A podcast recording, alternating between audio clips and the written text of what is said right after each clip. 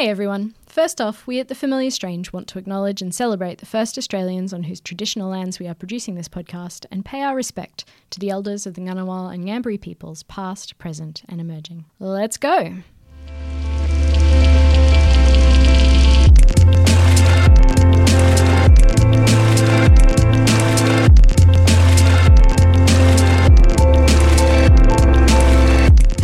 Welcome to The Familiar Strange. I am Jodie Lee Trembath, your familiar stranger for today. Welcome to the podcast, brought to you with support from the Australian Anthropological Society, the Australian National University's College of Asia and the Pacific, and the College of Arts and Social Sciences, the Australian Centre for the Public Awareness of Science, and produced in collaboration with the American Anthropological Association. So, today on the podcast, the third in our special series of science, technology, and society episodes, an interview with the legendary Lucy Suchman. Rarely have we had so much buzz leading up to an episode as we did when I announced on our socials that I had just bagged an interview with Professor Suchman at the 4S conference last August in Sydney, which is on Gadigal land, by the way, and I should just take this opportunity to pay my respect to the Gadigal elders while I'm here, and thank them again for welcoming us to country for that fantastic conference. Lucy Suchman is a professor of the Anthropology of Science and Technology at Lancaster University and was the president of the Society for Social Studies of Science, otherwise known as 4S, in 2016 2017. Before coming to academia, though, she was the principal scientist for Xerox's Palo Alto Research Center, exploring the complexities of human machine interaction. So, our conversation ranges from discussions of how annoyingly complicated photocopiers can be, from a purely anthropological perspective, of course, to the fundamental differences between humans and AI, to the ethical conundrums that Google has faced in relation to drone warfare. I think you know when an anthropologist is genuinely committed to interdisciplinary research when she has received awards across fields like computer science, IT, sociology, and of course, anthropology and science and technology studies as well. Yet, as she points out in this episode, even after all of that, she still wonders if she knows enough to really be talking about her research area publicly. That never goes away, apparently. So, here it is myself and Lucy Suchman talking about the complex choreography of interactions between humans and machines.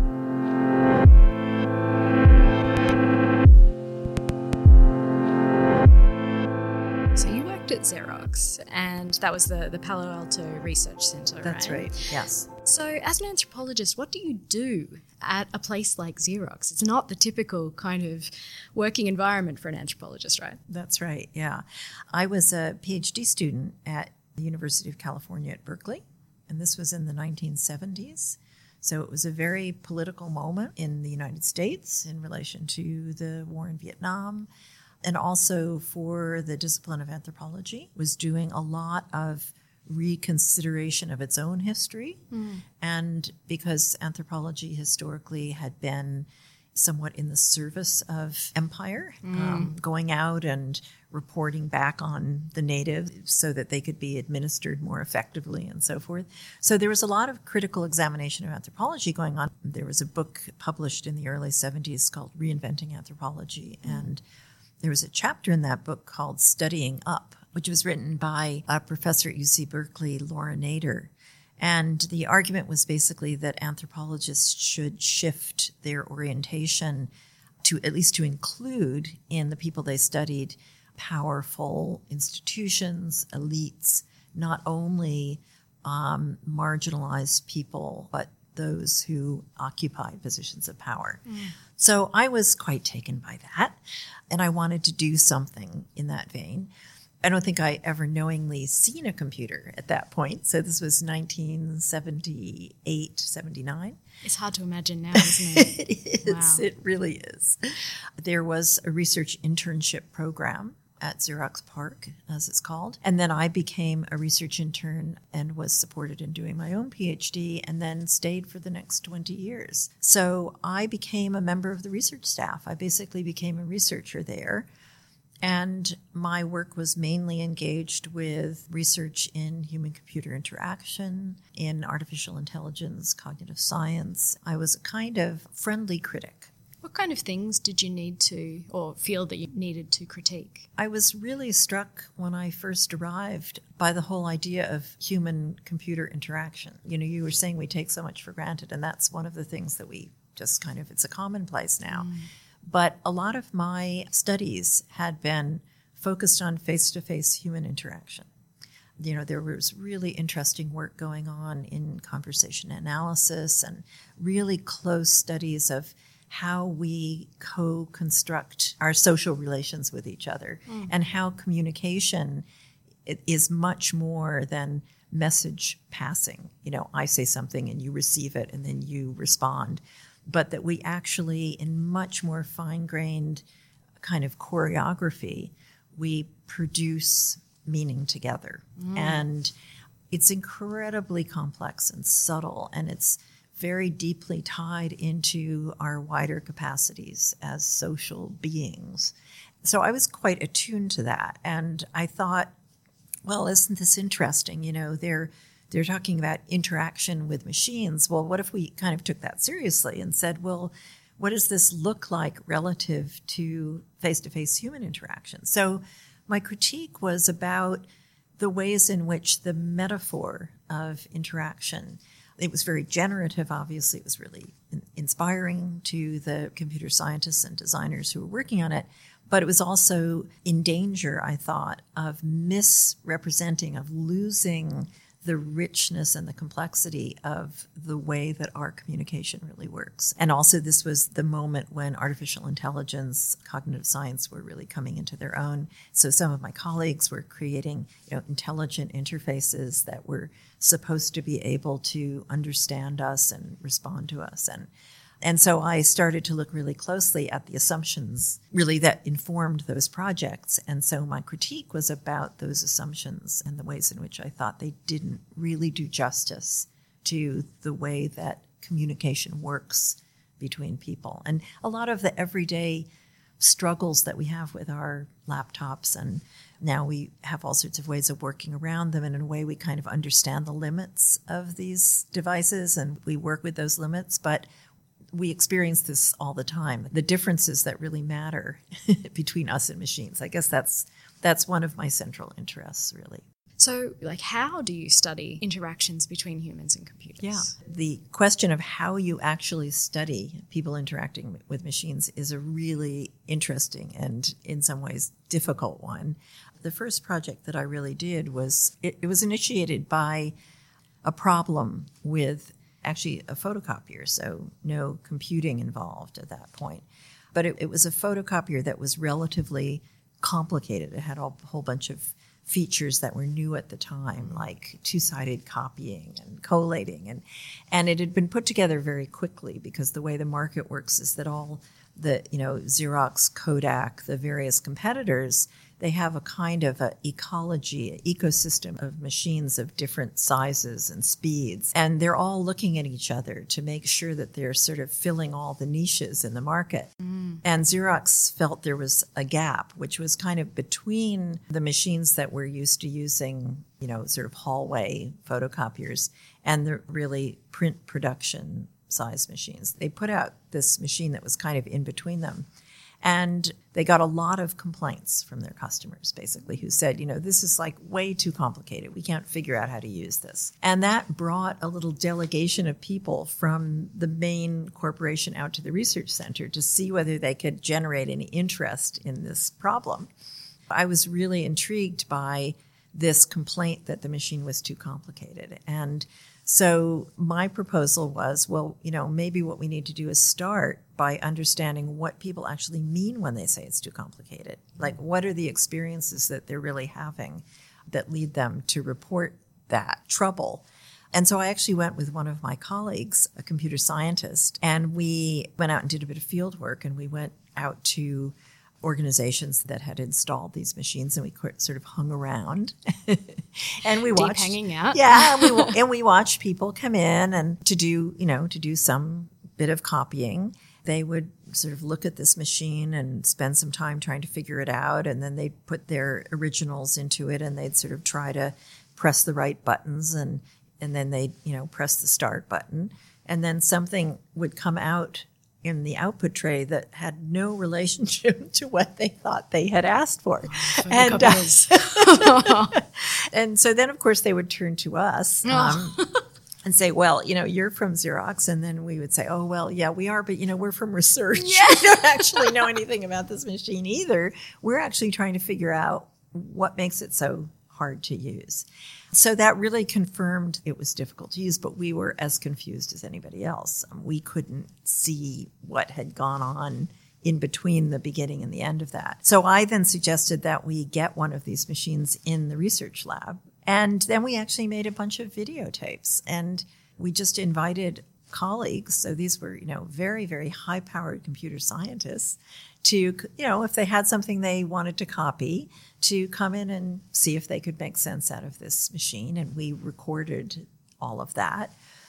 And we got a very interesting collection of recordings of people's struggles. But now we had the ability to actually diagnose those, to look closely, to see, ah, okay, this is the point at which there was a divergence, a kind of a falling apart of what the person using the machine thought they were, were communicating and what, in a sense, the machine was actually registering. And one of the things we did was we asked people to come in in pairs. And so they would be talking to each other as they were operating the machine. And in their talking to each other, we could get a sense of what they were trying to do. So, you know, I just really used the strategy of saying, well, you know, when I watch this, what is it that allows me to be able to see where things break down? Mm. And why is it that the machine can't see that? And by asking that question, I began to be able to see in detail the incredible range of resources that I was able to draw on. So it was all the things that people were saying to each other. The machine had no idea about that. And to realize that the only things that the machine registered were actions that people took that actually changed its state. Mm. So they pressed a button and that was a tiny, tiny subset of all the things, you know, none of the things they were saying, many of the things that they were doing, none of those left any trace in the machine's sensibility in yeah. a way. And so I could see that it's as if the, the machine was kind of looking at the world through this tiny, tiny pinhole.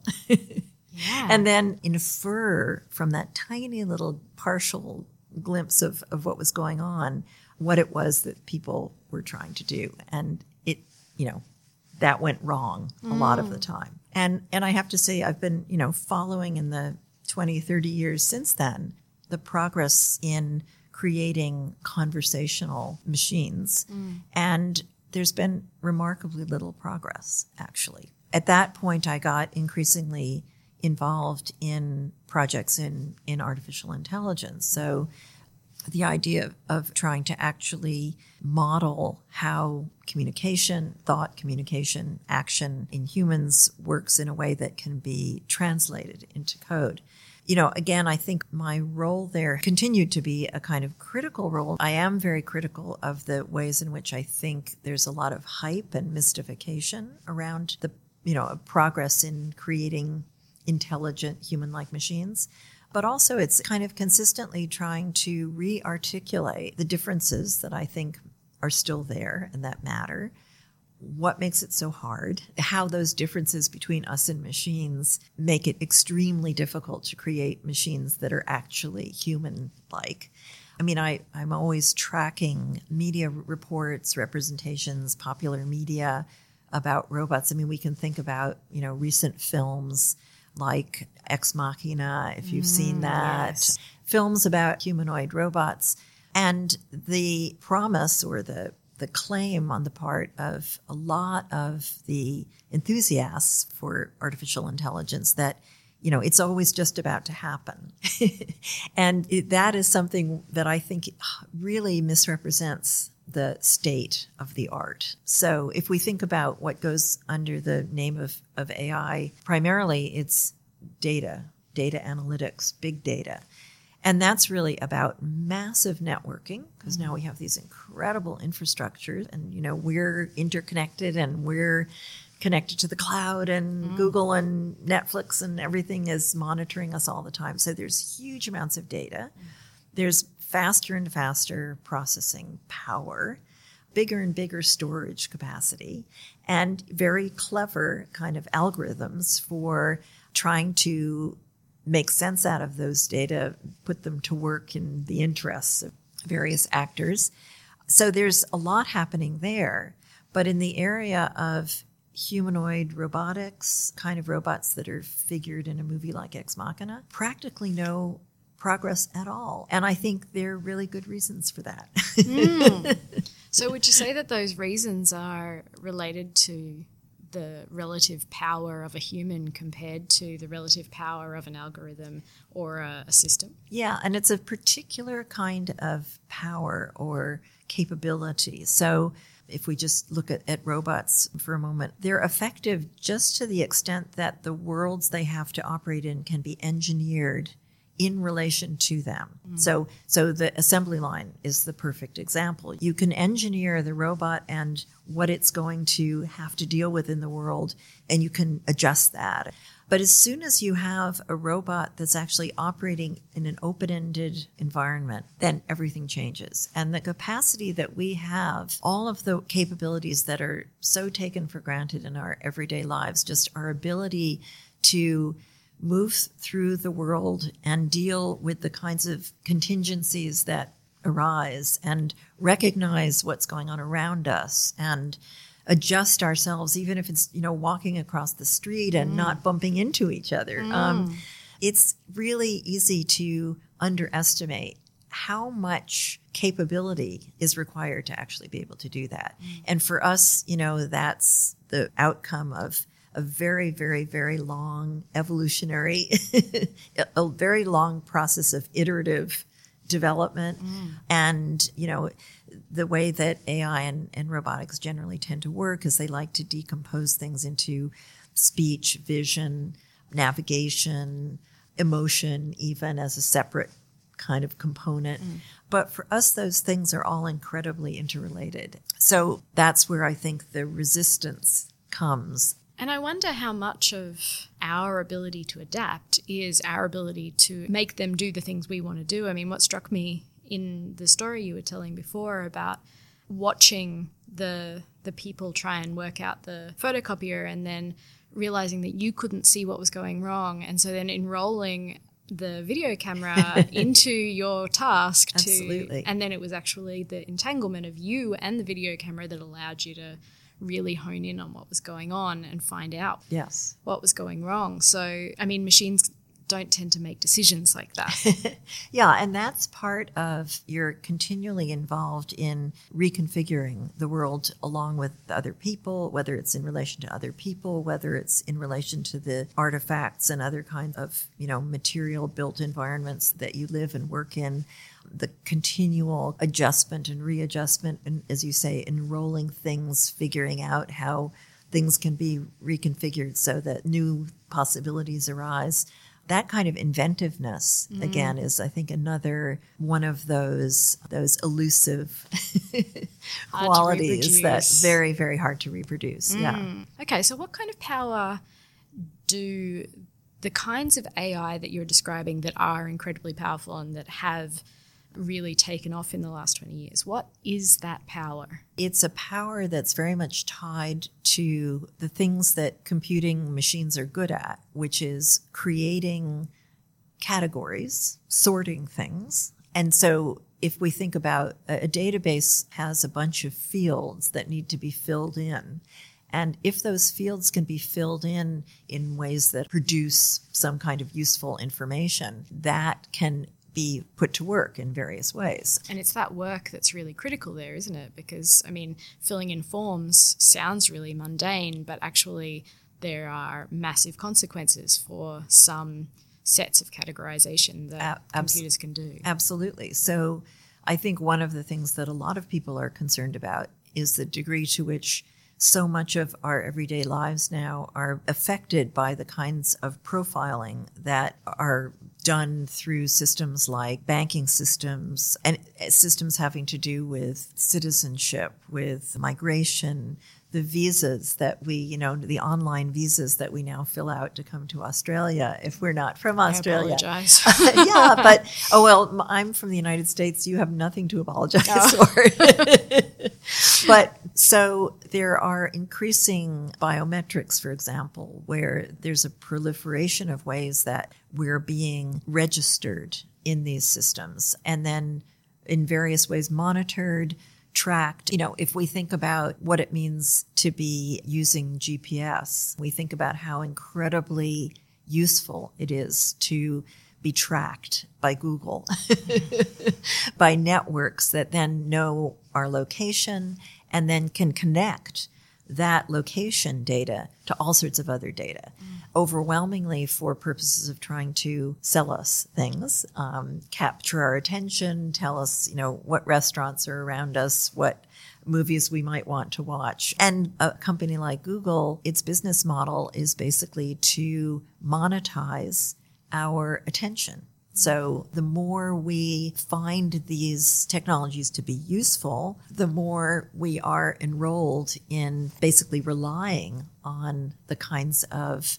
recommendations, ranking systems, and so forth. And so more and more of our, our everyday lives are being organized through those sorts of systems, which are the systems of sorting, registration, and sorting and classification that make data analytics possible for better and worse. And depending on who we are, how um, vulnerable we are, then that can be either a great convenience or it can be tremendously damaging and injurious in various ways.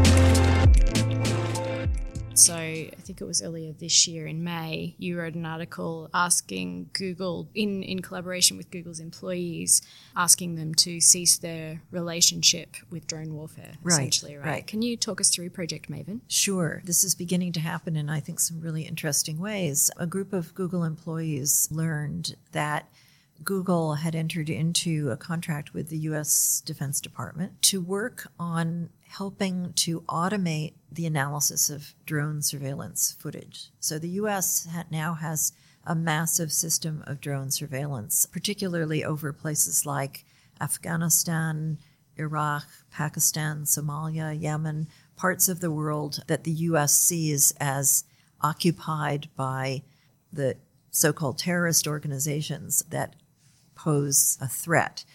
So there's now an ongoing massive network of drone surveillance that produces impossible amounts of video footage, video recording. So that infrastructure of surveillance and of data gathering has greatly surpassed the possibility of human analysts to actually make any sense of it or put it to any kind of use. So the Defense Department's idea was to enroll companies like Google in helping them develop automated analytics that would review this footage and tag footage in which certain classes of objects were recognized by the machine. So, arguably, you would have footage where certain kinds of vehicles, and, and of course, this system doesn't know anything about vehicles. Mm. What it knows about is shapes. yeah. But if you're clever enough, you can specify the coordinates of the shapes that are being rendered through this surveillance footage in a way that a machine can identify all of the footage in which a shape like that appears. So if the Defense Department can specify certain shapes that they take to be vehicles of a certain kind, buildings of a certain kind, and possibly even human activities of a certain kind, wow. then you can run all of this footage through automated analytic engines and the argument and of course Google said the point of this is to extract from that a subset of footage that will then be handed to human analysts to review. But of course, all of this requires, again, the creation of classes of machine recognizable objects And we know that the U.S. drone program and the U.S. the so-called counterterrorism program of the U.S. already relies on very arguably very crude forms of profiling. There are many incidents where civilians, non-combatants have been killed because drone operations took certain kinds of gatherings on the ground, certain kinds of activities going on on the ground as indicative of some kind of threat when it turned out that they were weddings or mm. people just going about their everyday lives. Yeah. So we have a massive amount of evidence for how problematic the recognition is on the part of humans within the drone program. And the idea of taking a program that's already based on very questionable modes of identification and even arguably there are a lot of questions about the legality, which I certainly share about the legality of the US's targeted killing program. Automating that just seems like a really bad idea. Mm, yeah. and and it was very troubling to people in Google. Ultimately about 4,000 Google employees signed a letter to the CEO saying this is not what we signed up for. We came to Google because we thought it was a company that had certain values. Very famously Google's sort of had within its code of ethics you know, don't be evil, which is actually a very low bar, but yeah. nonetheless. and yet, you know, it was taken as indicative of a company that had a, a commitment to, mm. to certain kinds of benevolent forms of, of practice. So, this mobilization among Google employees, one of those employees reached out to my colleague Lilly Irani, who is an academic. She works at the University of California, but she's also very connected with tech workers, networks. And they said, Do you think that you could organize an academic letter statement in support of what we're doing? And so I became involved with that.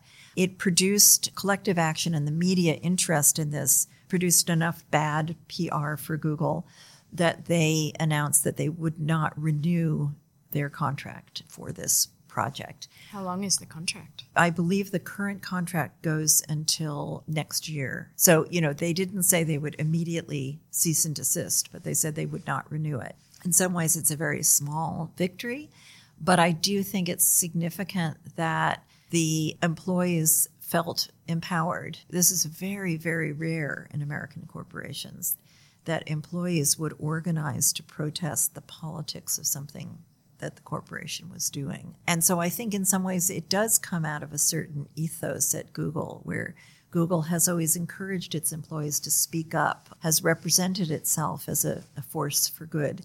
And so this, you know, significant number of workers are kind of calling Google to account on mm. that.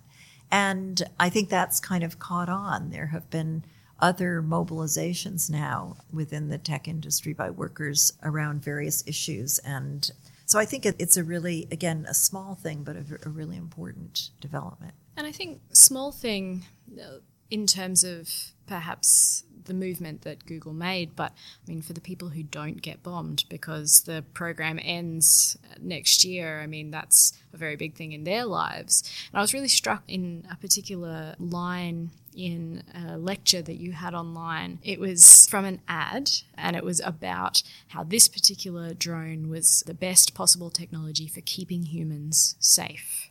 Yes. So, yeah, let's talk about that. Yeah.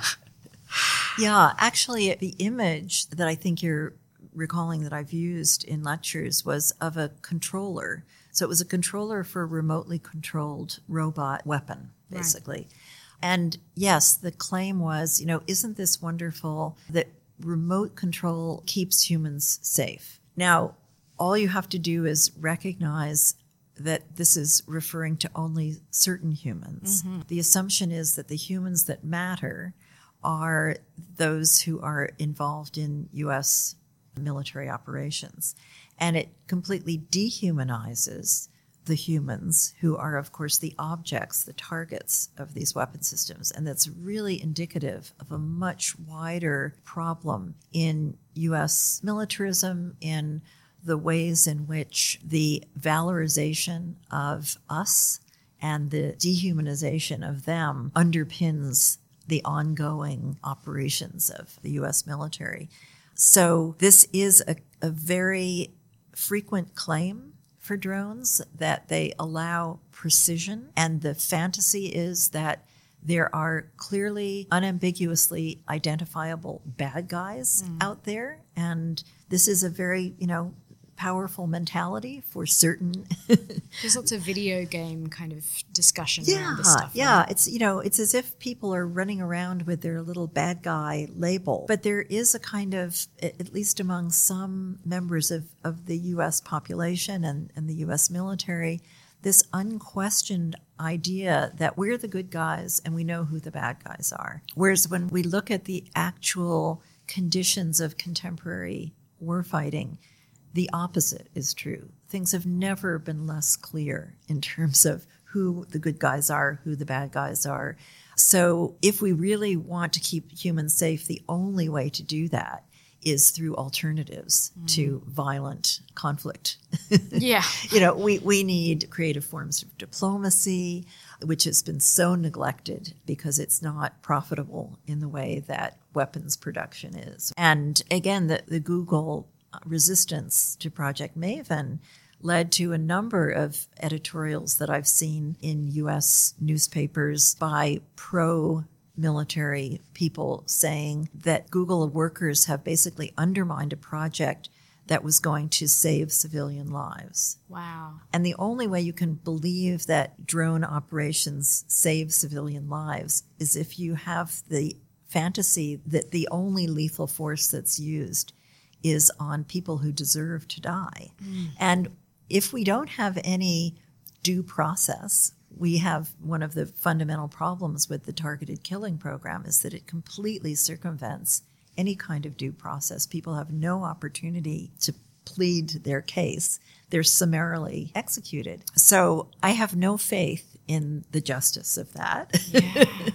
and I certainly have no faith that automating the analysis of drone footage is going to somehow increase the justice of that. Mm. Um, but again, it's a very powerful mindset among many, you know, not just Americans, but anyone who thinks that they know who the good guys are and who the bad guys are, and that they have a right to mete out justice unilaterally. So, this is your key research area now, is that correct? Yeah.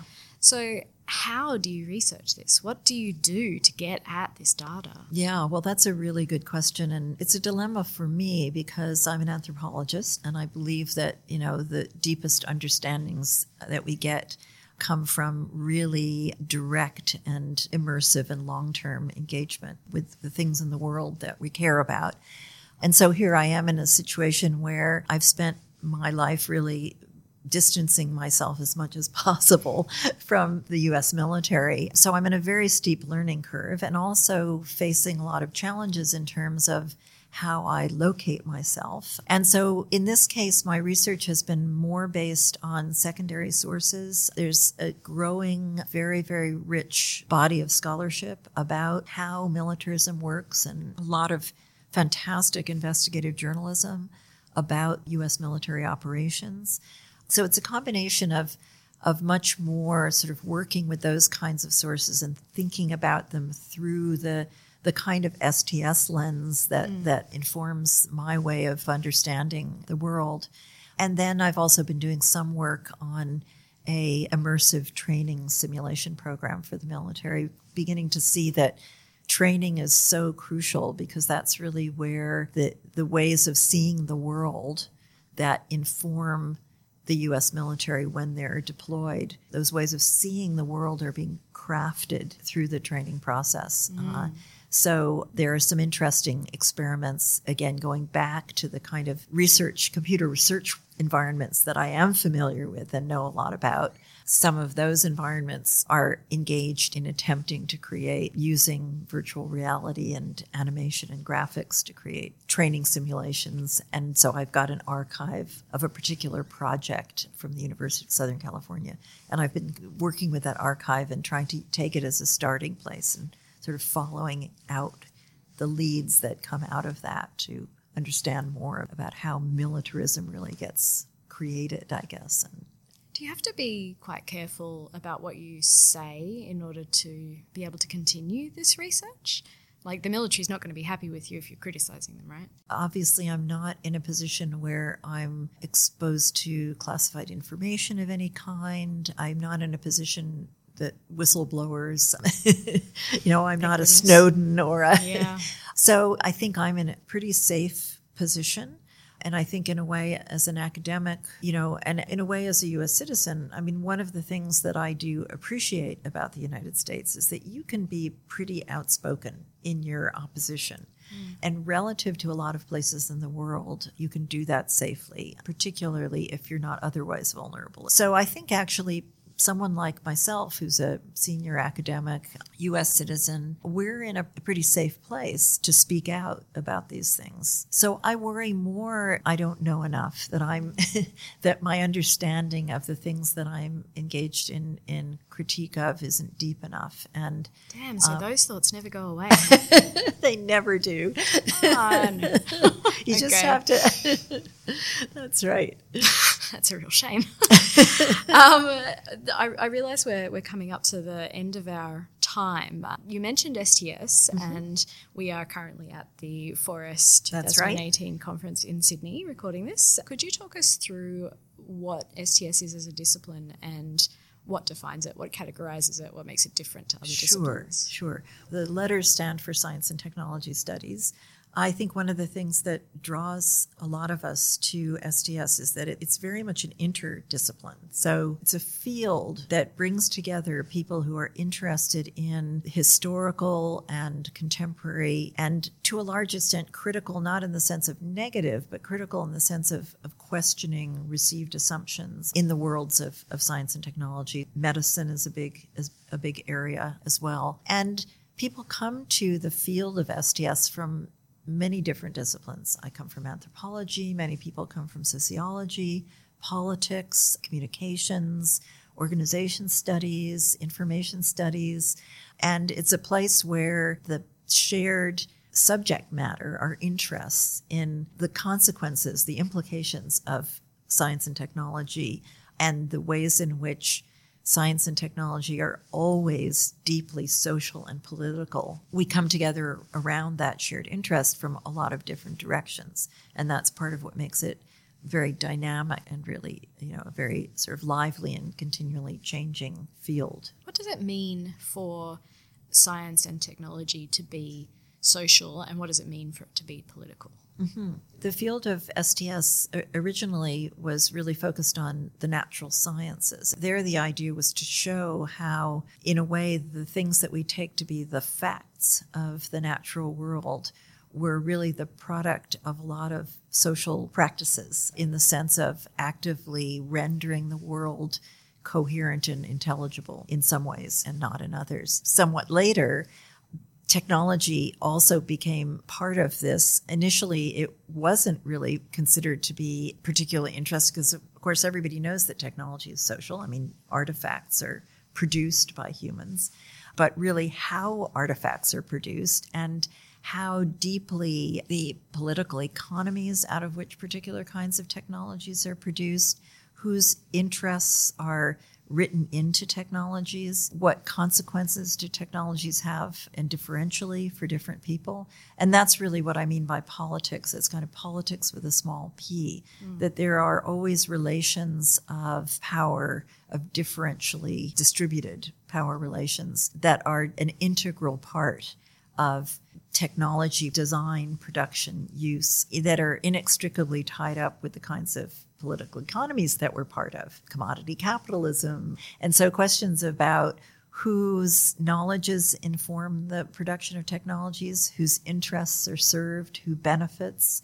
What would we um, say that would be in the case of something like photocopiers? Yeah, they see they're very benign. They seem mundane, and yet we know they're not. Well, we know they're not.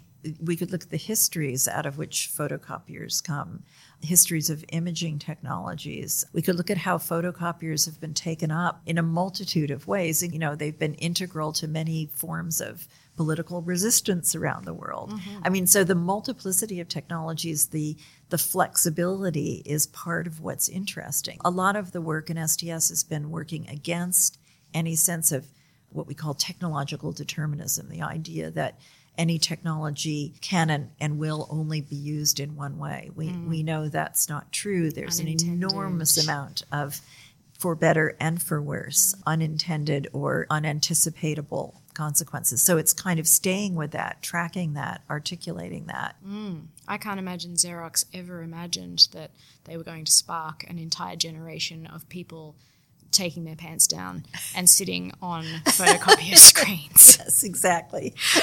exactly. And I think that, you know, that was a phase, we might say. Hopefully, hopefully we're past it. Although I don't think it's that we've, you know, really outgrown it. It's more that there are now new media through Yes, which to do the same ridiculous things, but on a grander scale. this is true. That was so interesting. Thank you so much. You're That was a very, you're very welcome. Thank you're you. very welcome.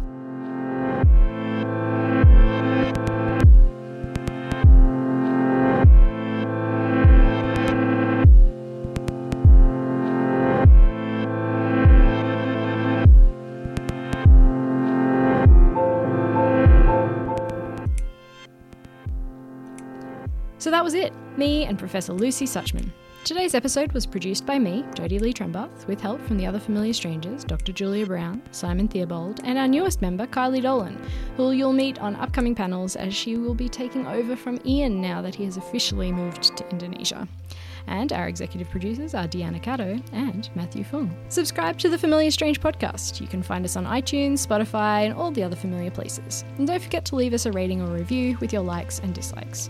It helps people to find the show, and it helps us make the show better. Even better, come join our new Facebook group by searching the Familiar Strange Chats into your Facebook search bar. We've just been having a fascinating debate over there about the burning of Notre Dame with new member Death and Taxes, great name there, and another one off the back of our most recent panel trying to decide what a person is and what violence is. Look, it's a safe space to have opinions and chat about all things culture and society. So do come on over, we would love to meet you. You can find the show notes, including a list of books, papers, and other media mentioned today, plus our blog about anthropology's role in the world at thefamiliarstrange.com. If you haven't yet checked out our latest blog from Professor Emma Kowal about activist anthropology, you should get on that. It's a cracker. If you want to contribute to the blog, or if you have anything to say to me or the other hosts of this program, email us at submissions at thefamiliarstrange.com or tweet at TFS Tweets, look us up on Facebook and Instagram, or again, come chat to us on our Facebook group. Our music's by Pete Dabro. Special thanks today to Nick Farrelly, Martin Pierce, Will Grant, and Maud. Thanks for listening. Catch you in two weeks' time. And until then, keep talking strange.